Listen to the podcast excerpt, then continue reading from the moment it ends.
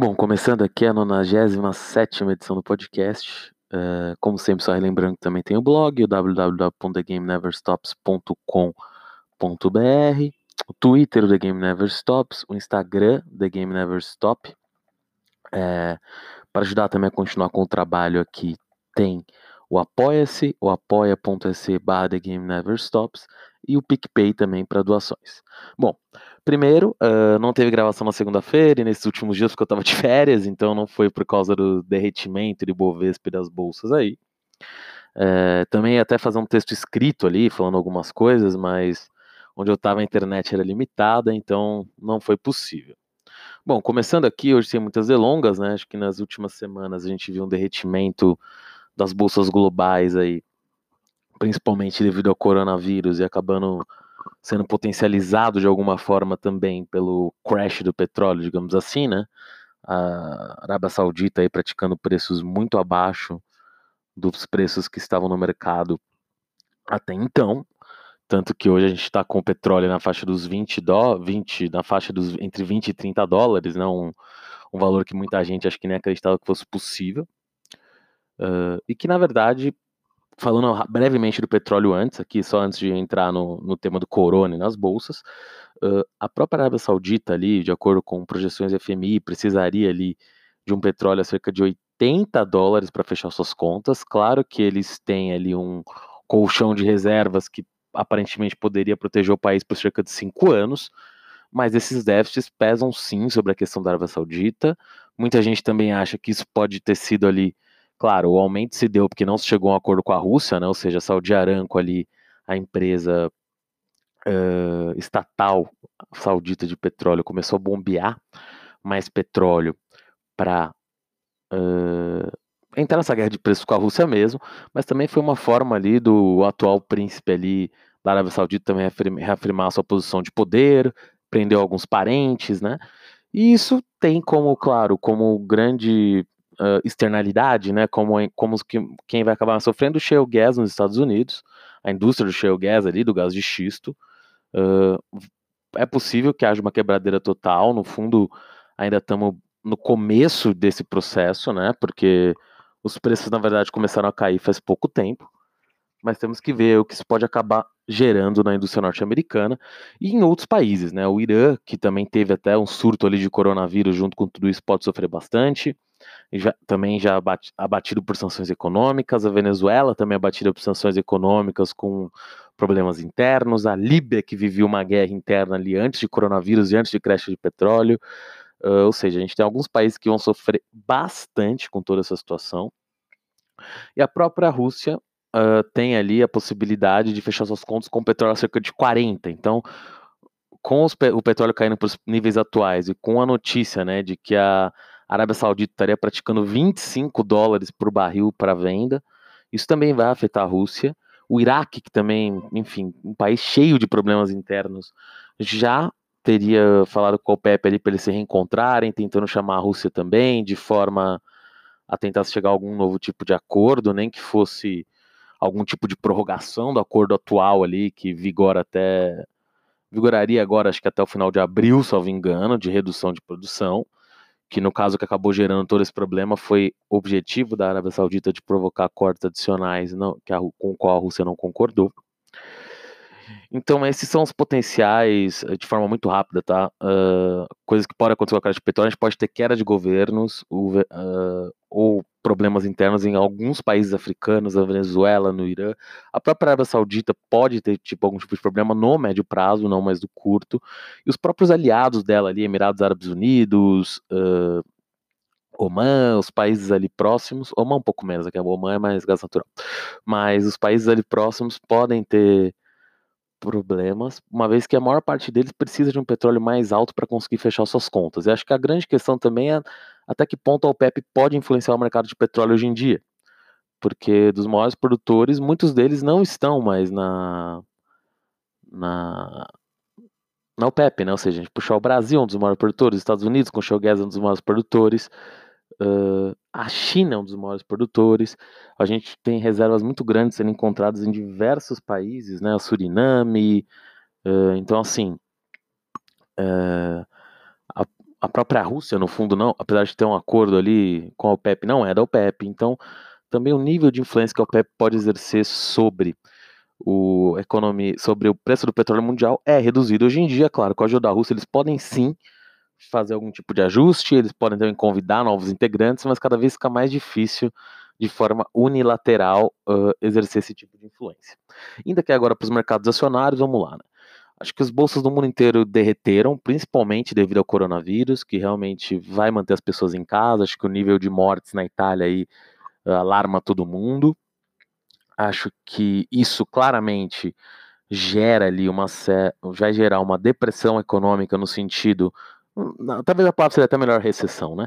Uma recessão econômica, como aconteceu na China, e aqui eu faço só um breve parênteses, tá? Porque o objetivo desse podcast também não é ficar é só falar sobre economia, os impactos sobre a bolsa e de uma forma sem querer entrar em, em correntes ideológicas ou nada disso, mas a hipótese de que a China teria feito ali o vírus, eu falei isso muito rapidamente, economicamente não faz nenhum sentido, tá? Porque no primeiro trimestre, sem com, no primeiro bimestre, na verdade, né, já que a China, devido ao ano lunar chinês, ele solta os meses de janeiro e fevereiro consolidados, a China teve uma recessão.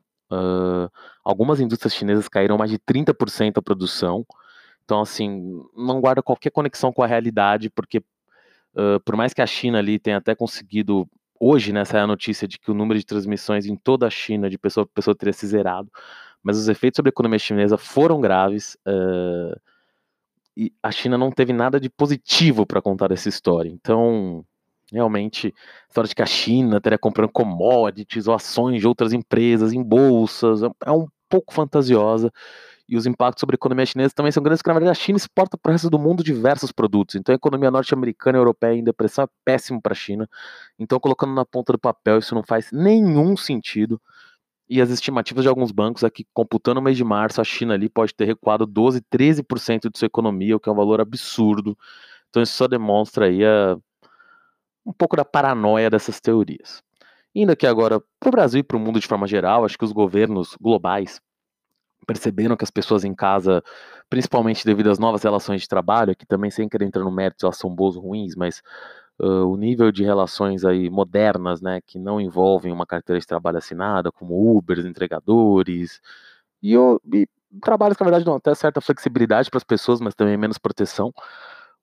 A partir do momento que você não pode, se você indicar, essas pessoas podem não ter renda nenhuma. Os Estados Unidos ali, o Trump falando em uma transferência direta de dinheiro para essas pessoas, escrever cheques de mil dólares, fora os estímulos governamentais ali bem grandes que ele está propondo para a economia, inclusive podem envolver até compra de participação em algumas empresas em troca de, em troca de participação acionária, estão vendo exatamente como fazer isso. No Brasil, se fez um pacote ali também, principalmente através de isenção fiscal. Uh, muita gente julgou o pacote pequeno. Ontem teve mais algumas medidas, como o potencial aumento do Bolsa Família. Na verdade, o aumento do Bolsa Família foi até na primeira, no primeiro anúncio, mas ontem teve-se ali a, a, o lançamento de um programa também para dar duzentos reais para as pessoas que teriam, que dependeriam dessa, nova, dessa economia colaborativa, digamos assim, né, os autônomos, não só da economia colaborativa, mas os autônomos que, ao não sair de casa, não conseguem oferir salário. Então, isso pode ser uma forma aí de manter o, o, a economia girando um pouquinho durante esse período, tá? É muito difícil, e eu não sou médico, nem vou tentar me arriscar a dizer quanto tempo a economia pode ficar parada, mas digamos aí que pensando no, na experiência de outros países, no que o ministro da Educação falou, da Educação não, perdão, o ministro da Saúde disse ontem, no pronunciamento, a gente poderia ali voltar a uma normalidade maior em junho, talvez já no final de maio, uma normalidade um pouquinho maior novamente. Não estou afirmando que isso vai acontecer, são só uma maneira de ver. Mas agora vamos para as consequências práticas, tá? A gente tem alguns setores que estão sofrendo já de forma muito... Acho que a Bolsa, de forma geral, uh, agora, hoje, o dia que eu falo, tá ficando barato. Eu comentei aqui algumas vezes antes que, quando a Bolsa estava em cento e vinte mil pontos, tinham ainda algumas opções interessantes, mas já tinham bastante ações caras na Bolsa. Acho que muitas ações voltaram para a normalidade, porque elas estavam projetando ali um crescimento absurdo da economia brasileira, que é uma boa pergunta se era possível, uh, e de vendas, e que né, realmente era difícil oferir se aquilo seria possível. Acho que, por outro lado, agora também o pânico gerou um nível de vendas uh, meio desconectado com a realidade. A gente tem alguns setores que vão sofrer muito mais, por exemplo... o setor de aviação, o setor de turismo, daí Azul, Gol e C V C que perderam ali. A Azul basta ver que estava valendo quase sessenta reais, ou chegou a valer sessenta reais em fevereiro e hoje está valendo dez reais, né? Fechou a dez e trinta e cinco ontem, hoje está, enquanto eu falo aqui, ainda não abriu o pregão, agora dez e três, mas a Azul está ali no leilão a dez reais, né? Então realmente um valor baixíssimo, a Gol também a cinco, a C V C também caiu brutalmente. Essas empresas de fato vão sofrer, uh, elas já anunciaram ali corte de rotas, a Azul basicamente todas as rotas internacionais, a Latam, que hoje não tem ações no Brasil, tem ações só na bolsa chilena também, caiu quarenta por cento ontem. A Azul também diminuiu ali seus voos. A Azul tinha voos internacionais muito limitados, estava começando a entrar nesse mercado, mas limitou seus voos nacionais em trinta por cento a cinquenta por cento até junho. Uh, essas empresas poderiam, em teoria, ser beneficiadas pela queda do petróleo, mas nem isso é tão claro nesse momento, uma vez que elas tinham provavelmente hedges ali, né? Ou seja, proteção contra uma variação muito... É... Muito bru- uma forma de proteção contra avaliações muito bruscas do petróleo, as empresas fazem acordos para comprar o petróleo a tal valor, ou seja, comprar o petróleo no futuro a quarenta dólares, cinquenta dólares, trinta dólares, então provavelmente elas estão protegidas por esses hedges, o que, claro, as protegeriam caso o petróleo tivesse caído, mas no momento de queda acaba as prejudicando. O dólar alto também prejudica elas em outro ponto, as companhias aéreas estão sim em um momento delicado, são empresas que já vinham ali de prejuízos históricos, não é um setor fácil.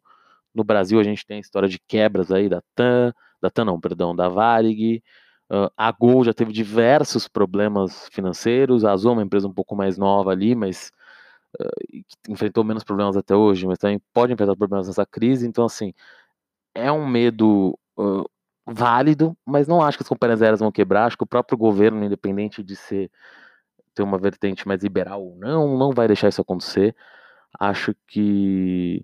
As medidas de ontem, inclusive, eram para ser mais amplas, eram para diferir mais impostos para as companhias aéreas. Parece que o que saiu hoje, por exemplo, o valor econômico é que o Paulo Guedes cortou ali a, as medidas do Tarcísio, né, o ministro da Infraestrutura, que eram para ser ainda mais profundas no sentido de ajudar as companhias aéreas, mas elas conseguiram ali ganhar um, um período maior para pagar os ortogas, para pagar o reembolso de passagens, a possibilidade de as pessoas remarcarem essas passagens para o futuro. Então, assim, é um primeiro respiro. O próprio governo também disse que vai ir, ir revendo ali, conforme os dias forem passando, potenciais novas medidas. Então, me parece aí que tem uma possibilidade uh, clara, e clara é sempre um pouco complicado dizer, mas uma possibilidade das companhias aéreas irem se ajustando, vão ter três meses péssimos, mas com a ajuda dos governos de ultrapassarem esses momentos. É, até uh, o... digamos, a, norma, a retomada das atividades normais. A C V C também, né, enfim, que companhias... Eu próprio estava viajando, então é bem nítido aí que o turismo vai parar no mundo inteiro. A C V C, que tem um turismo aqui mais local, embora tenha um conteúdo internacional, vai sofrer bastante.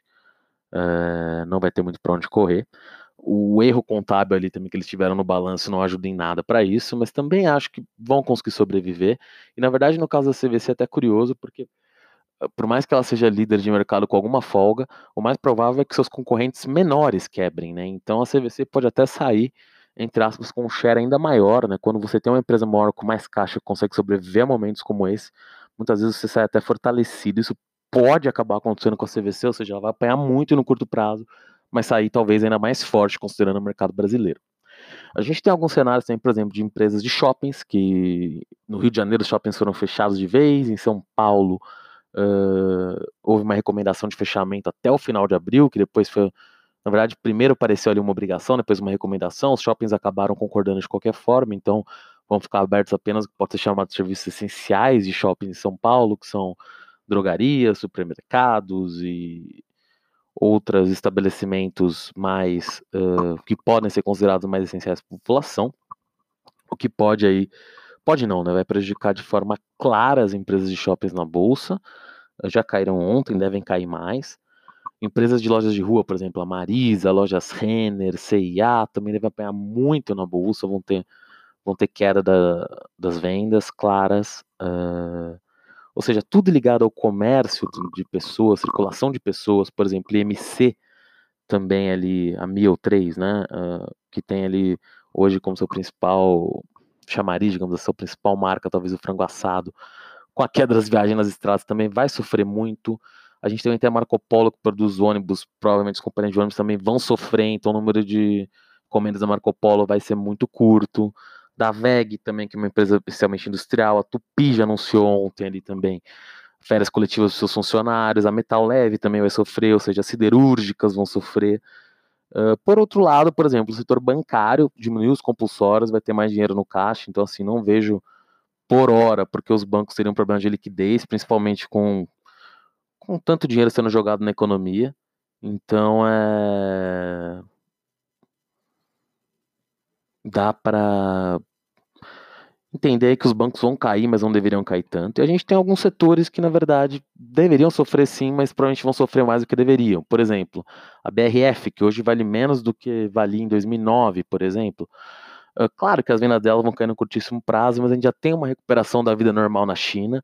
E a gente tem, provavelmente, uma, uma preocupação sanitária chinesa que vai ser maior agora pós-coronavírus, né? Pelo menos é como o mundo espera. Com esse tipo de medidas, provavelmente vai sim, vão se importar mais carnes do Brasil. Isso deveria ajudar todos os frigoríficos brasileiros, principalmente considerando um, um real para dólar nesse momento acima de cinco.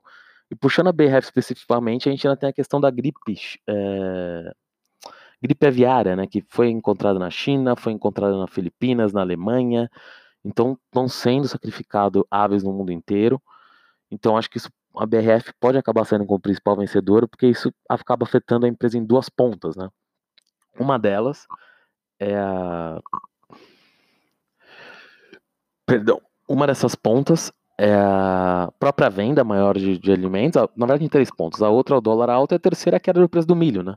Com menos aulas para adquirir esse tipo de insumo, a tendência é ele se valorizar. Os vendedores de soja também podem se dar bem, a China já voltou a comprar soja forte, é... e com o dólar tão alto, eles podem ter sim, inclusive, valorização nas suas vendas, porque me parece, pelo menos no primeiro momento, isso que eu vou falar agora é bem complicado de oferir, tá? Mas temos algumas indicações, inclusive, que o agronegócio brasileiro pode sofrer menos do que o agronegócio um, do que o agronegócio norte-americano, então poderia ter algum tipo de aumento de share ali, né? Uh, e, mas isso é uma ilação, tá? Então não dá para afirmar isso. Mas as vendas deveriam continuar indo bem de soja para a China. O mercado de minério de ferro, na verdade, incrivelmente, está mais forte agora, ou seja, caiu só zero vírgula cinco por cento no ano, mas vem de uma subida grande em março. Com a volta da China ali uh, a, a andar, digamos assim, a atividade econômica chinesa voltando, e, e muitos países devem tentar retomar, devem tentar ter uma retomada através também de obras públicas. O preço do minério de ferro pode subir ainda mais, e o minério de ferro tem uma particularidade, que digamos que é um cartel muito mais manejável do que a OPEP, né? A OPEP é um cartel formado por diversos países, com interesses diferentes, uh... enfim, que é difícil conciliar. No caso do minério de ferro, a gente tem três empresas, duas na Austrália, uma no Brasil, que são as que controlam setenta por cento do comércio mundial, a B H P, a Rio Tinto e a Vale. Uh... É mais fácil coordenar os interesses entre elas. A China também é o maior consumidor, claro que tem um poder de barganha, mas as empresas conseguem, de forma geral, manter os preços de forma interessante. Os preços de minério de ferro continuam muito altos, então eu vejo as, a queda da Vale como uma baita oportunidade. A empresa está valendo muito pouco perto do que gera de caixa. Claro que ela vai ter algum tipo de queda nesse primeiro trimestre, seria até impossível que não tivesse, mas vejo uma retomada também boa para a Vale aí no curto prazo. A impressão que despencou foi a Suzano. Uh, claro, ela tem, ela tem um problema de estar muito alavancada em dólar, mas uh, uh, apesar dessa alavancagem alta, novamente, as questões sanitárias podem levar a um maior uso de papel higiênico em diversos países, parece ser brincadeira, mas enfim, a China ainda tem problemas sérios disso, a Índia também, então isso pode aumentar as exportações da Suzano. Uh, o dólar, apesar de pesar sobre a dívida, acaba pesando também muito positivamente sobre a receita, então espero aí sim uh, um reflexo que pode, talvez não no curto prazo, mas no médio prazo pode ser positivo para Suzano, que também está em níveis ridiculamente baixos. Por exemplo, a Time for Fun também, que organiza show, shows, né, a Show três, também é listada em bolsa hoje, vale menos do que o, do que o dinheiro tem em caixa, então assim, parece uma oportunidade também bastante interessante. Claro, ela vai ficar sem realizar shows e vai gastar um pouco desse caixa para pagar funcionários, mas acho que a empresa passa por essa crise e, com, e pode passar mais ou menos pelo mesmo cenário que a C V C, ou seja, outros organizadores de shows vão ter problemas e eles devem sobreviver. Uh, empresas ali de educação também privadas estão sofrendo, mas parte delas está fazendo aulas à distância e talvez tenha ali possibilidade de manter parte de suas receitas. Via Varejo, Magazine Luiza estão apanhando bastante também, a Via Varejo ainda mais, porque a Via Varejo estava ainda, digamos, refazendo sua, sua área digital. Então as quedas para Via Varejo aí, de vendas nas lojas físicas são mais... doem mais do que para a Magazine Luiza, que já era líder digital no país, digamos, pelo menos em inovação e tudo mais. Então, essas empresas devem sofrer bastante aí no curto prazo. Uh, mas a Bolsa está cheia de oportunidades e acho que nesse sentido uh, eu penso um pouquinho, que nem muitos gestores têm dito, né, que muita gente não concorda com essa tese também, tá, só para ser justo, mas é um pouco mais a maneira que eu vejo as coisas. Eu não acho que temos que sair comprando as coisas desesperadamente, até porque não dá para se medir como o mundo vai responder a tudo que está acontecendo, é uma situação um pouco única. Muita gente perdeu bastante dinheiro, deve deve estar triste, preocupada, mas acho que existe uma chance grande. E, eu, e como eu disse, a Bolsa estava um pouco inflada, eu já vinha falando isso aqui, então uh, eu não sei se a Bolsa vai, vai subir cem por cento e voltar para cem por cento, que hoje está sessenta e quatro mil pontos. Não precisa ser cem por cento, mas que vai subir oitenta por cento e voltar para cento e dez, cento e dezessete mil pontos. Mas eu acho sim que pode ser em formato de V, ou seja, toda essa demanda reprimida, caso os governos de fato despejem o dinheiro que estão prometendo, e mesmo aqui no Brasil mais medidas sejam feitas, vai ser despejada de uma vez na economia. Ou seja, do nada, toda uma demanda reprimida vai ser jogada na economia, isso vai pesar de forma firme e decisiva, as compras devem aumentar bem, ainda aliadas ali talvez a um sentimento das pessoas de... depois dessa quarentena, desse lockdown, de ficar presas por um período que pode levar a um consumo ainda maior. Então, acho que pode sim ter um euforia, uma queda seguida de uma euforia, ou seja, pode ser uma das subidas rápidas ali de bolsa, a partir do momento que as coisas se normalizarem, que não dá para ter uma data. Então, até lá, pode sim. Inclusive, porque é comum, né? Você também, tem muita gente também ganhando com a queda. Isso que muita gente também... Na verdade, quem ganha com a queda, normalmente ganha muito mais até do que quem ganhou com a subida e muito mais rápido. Então... tem gente também vendida, gente grande, gente ganhando muito dinheiro. E as, muitas pessoas deixaram essas posições, a economia dá sinais de reação, as coisas podem virar a mão muito rápido. Nesse sentido, também é importante falar das empresas de petróleo. A Petrobras despencou. Acho que o petróleo, como eu falei no começo, é uma situação um pouco mais complexa. Claro que um acordo entre Rússia, Arábia Saudita e a OPEP, no caso, né, pode acontecer. Mas, nos atuais preços, a Petrobras tem uma vida mais difícil. A PetroRio, Enalta, Domo também, uh, claro que elas são empresas com situações diferentes entre si. Eu vou focar um pouquinho a análise na Petrobras aqui. A Petrobras ainda uh, no atual preço do petróleo, ter, principalmente no pré-sal, seria lucrativa, mas teria que basicamente parar suas, seus novos investimentos, ou seja, então não são decisões fáceis que a Petrobras terá que tomar, são decisões que em algum nível são decisões de Estado também, embora seja difícil usar esse nome, mas sim, porque a Petrobras é muito grande. Uh, eu acho que o que pode começar a acontecer a partir de hoje, que a Bolsa teve diversos circuit breakers e pode continuar tendo, mas acho que mesmo que a Bolsa continue caindo agora, é uma pequena volta à normalidade. O que eu quero dizer com isso? A Bolsa talvez caindo ainda pesadamente, talvez ainda caindo quatro, cinco por cento num dia, porque o Brasil de fato tem volatilidade maior, mas não tendo mais tanto circuit breakers e também não tendo mais tanto subidas bruscas, ou seja, a Bolsa vai cair, vai ter ação subindo, ação caindo, ou seja, vai voltar a uma normalidade um pouco maior, talvez com mais quedas do que subidas no curto prazo, mas talvez não quedas tão, tão pesadas do índice Bovespa, pelo menos. Algumas ações vão continuar caindo, caindo pesado, sim, mas possivelmente o índice tem ali uma, uma folga nessas quedas tão pesadas.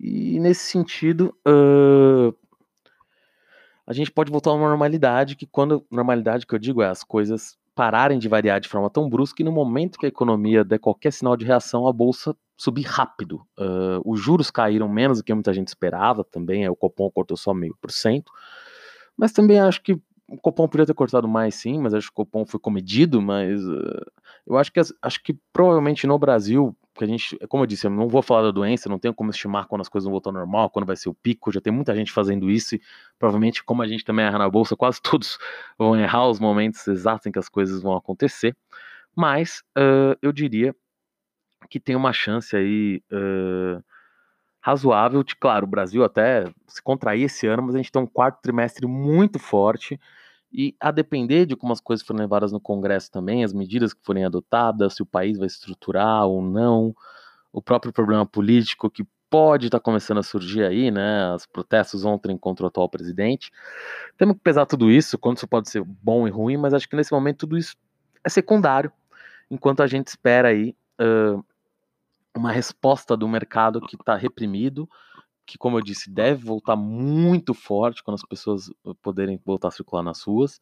Os supermercados, na verdade, tiveram até um aumento das vendas, né? E, na verdade, pode ser um aumento das vendas significativo, porque muita gente uh, acaba que uh, compra mais do que precisa dos alimentos agora, e parte disso vai até estragar, o que é péssimo, é triste, mas isso vai acontecer. Então podem acabar vendendo mais. Isso também leva, por exemplo, aos frigoríficos que tiveram algumas paradas agora, quando voltarem, tiverem que produzir mais carne ainda. Ou seja, a gente provavelmente vai levar todas as empresas ao índice máximo de produção quando elas voltarem, desde que os estímulos corretos sejam feitos. Até o momento, não sei se... Acho que ninguém nem sabe qual seria a dose necessária de estímulo, mas o fato é, o governo fez alguns, abriu, deixou a porta aberta para fazer mais. No resto do mundo, diria que os estímulos ainda estão sendo mais agressivos do que no Brasil, e é possível que o Brasil eventualmente vá seguindo o resto do mundo nesse sentido.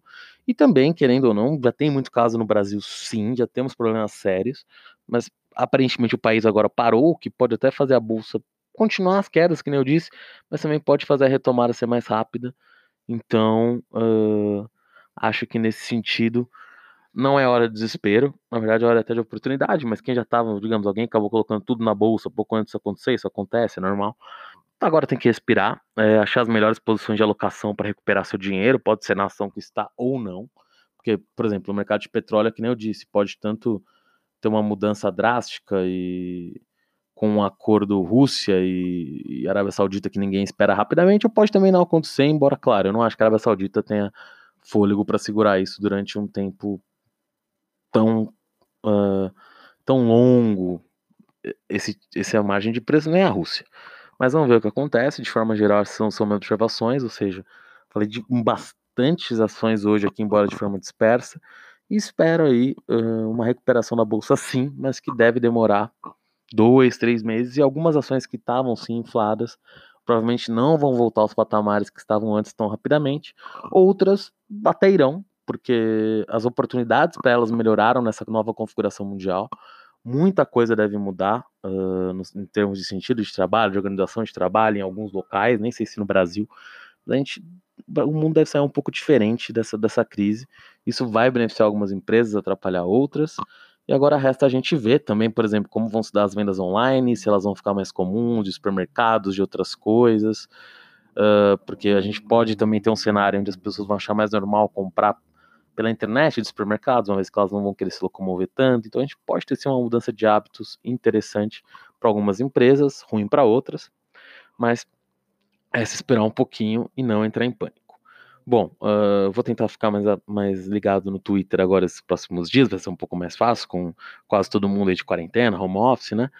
E vamos ver as próximas impressões. Quando achar que tem material para gravar um novo podcast, eu gravo, porque acho que as coisas...